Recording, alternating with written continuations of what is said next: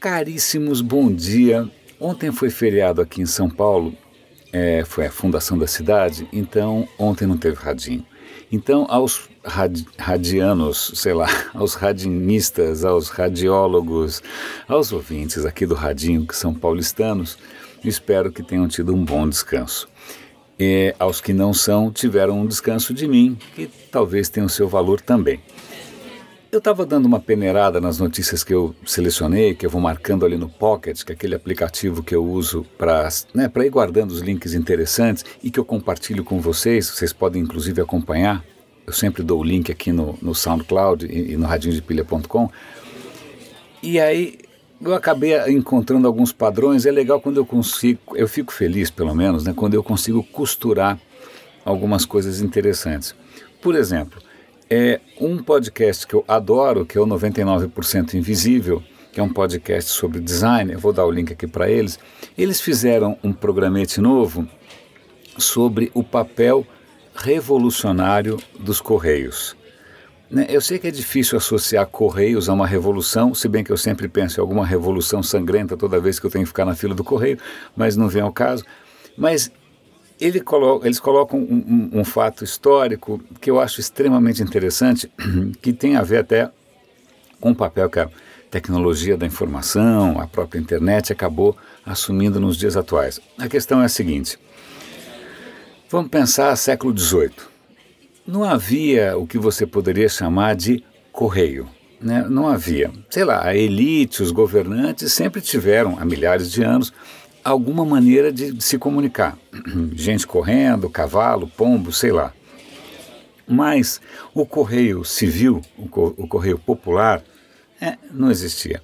Então nos Estados Unidos, vejam que interessante, os Estados Unidos ainda era uma colônia, as colônias estavam concentradas basicamente na costa leste e havia sim, né, um correio da coroa britânica para a costa leste, para os Estados Unidos, mas que eram basicamente coisas oficiais, eventualmente coisas para a elite e tal.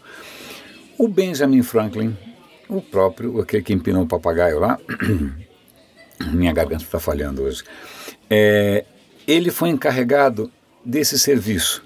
E aí o cara já começou a pensar, puxa, como é que será que isso está funcionando? Ele viajou por todas as colônias americanas e falou, puxa, seria tão legal se esse serviço fosse integrado, se cada colônia tivesse sua autonomia, se ela elegesse os seus próprios representantes. Ele começou a ter ideias que já eram, por assim dizer, federativas, que já eram, por assim dizer, republicanas, e não precisa dizer que os ingleses gongaram a ideia prontamente. Para com essa história, deixa de ser besta e tal. Bom, tá bom, Benjamin Franklin, ok. Começa a, justamente através do Benjamin Franklin e outros é, revolucionários, começa finalmente o movimento pela independência americana. Esses revolucionários perceberam que eles precisavam se comunicar de alguma maneira que não usasse os canais oficiais, porque senão a coroa britânica, os, os leais à coroa britânica, iam censurar tudo. O que, que eles inventam? O Constitutional Post. Eles inventam um serviço é, de correspondência é, independente, secreto inclusive, para se comunicar. Ok, vem a Revolução Americana, vem a Independência Americana, vem a Constituição Americana, lembremos-nos, isso tudo é muito antes da Revolução Francesa. Na verdade eu gosto muito mais da Revolução Americana que da Revolução Francesa, pelo menos ninguém cortou cabeça de ninguém. É... E uma das coisas que o próprio Benjamin Franklin faz é falar, olha, é o seguinte, a gente, se a gente quiser que essa confusão aqui seja um país, a gente precisa unificar o país. A gente precisa unificar o país, e aí ele pensa no quê? No correio. Ele pensa, olha, a gente precisa tornar o correio nacional, a gente precisa criar um correio que seja seguro. É, por quê? Porque os cidadãos do país inteiro, para serem cidadãos informados, né, e votar na República, eles têm que estar bem informados, eles têm que receber notícias. Então é criado um correio nacional em que os jornais pagam um preço muito baratinho para serem entregues na Casa do Chapéu, né?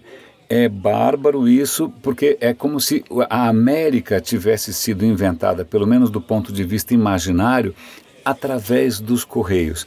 Bom, em suma, tem mais coisas para ver da história dos Correios americanos, mas é muito interessante ver como uma rede de informações faz, torna possível a noção de uma nação. Extremamente interessante.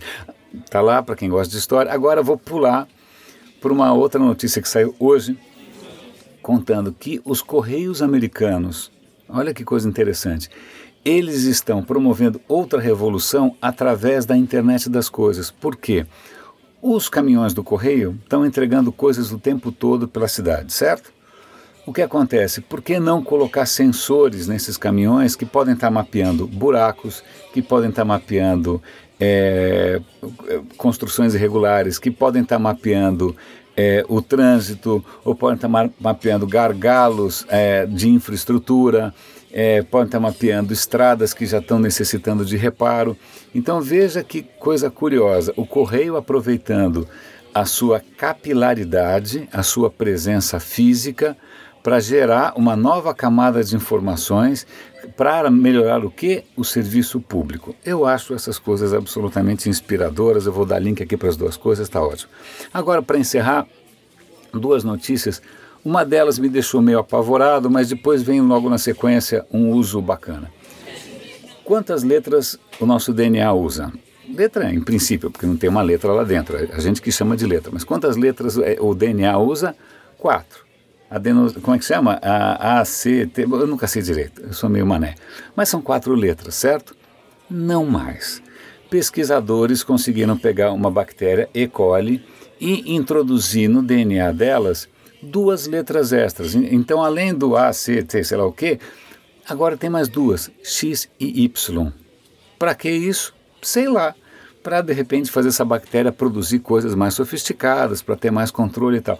Mas, meus caros, pensem um pouco, se tem alguma coisa em comum entre você, uma banana, um vírus da gripe e uma baleia azul, são as quatro letras. A vida neste planeta, o que a gente poderia chamar de criação, se a gente fosse um criacionista, se baseia em quatro letras. Os caras estão mudando, hackeando o código na sua essência, estão colocando duas letras a mais. As consequências disso, as possibilidades disso, seja lá o que for, os caras estão mexendo na essência daquilo que a gente poderia chamar vida. Eu vou dar link aqui e tal.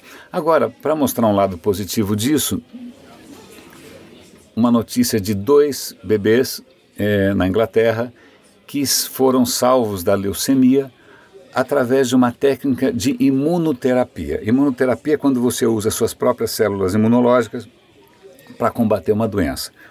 Ok, isso não é, não é novidade, já tem muita indústria farmacêutica por aí desenvolvendo processos desse tipo, muito, muitas pesquisas e tal, mas acontece que normalmente é feito assim, é, eles pegam as suas células imunológicas, né, eles dão um tapa, fazem lá uma, uma mágica qualquer, mexe nisso, mexe naquilo e injetam de volta em você. Em suma, é um processo um pouco complicado, um pouco lento e caro, então custa, sei lá, cinquenta mil dólares. O que esses pesquisadores em Londres conseguiram fazer é o seguinte, um doador genérico doa as suas células imunológicas para pesquisa, os caras pegam essas células, eles fazem uma engenharia genética pesada, para quê? Para tornar essa célula genérica, para ela não atacar o receptor, para ela não gerar rejeição. Eles fazem quatro mudanças, eles mexem em quatro genes. Dá para tornar essa célula genérica. Qual é a graça? Você tem um estoque dessas células genéricas que podem ser usadas imediatamente em qualquer pessoa que precisar de um reforço imunológico. Isso aparentemente salvou os bebês, eles ainda estão validando os resultados, mas se isso funcionar, é muito revolucionário, não só pela possibilidade que isso traz, mas também porque o custo cai muito, ao invés de cinquenta, isso sai quatro mil dólares, popularizando, tornando muito mais acessível um tratamento que pode ser, fazer toda a diferença do mundo. Então, estamos aqui costurando duas pontas, desde a bactéria E. coli até a leucemia, desde o Correio na Revolução Americana até a Internet das Coisas. É isso. isso. Obrigado pela atenção. É, espero que vocês tenham uma bela... Hoje é o quê? Quarta-feira, né? Uma bela quarta-feira. Grande abraço. René de Paula Júnior falando aqui no Radinho de Pilha.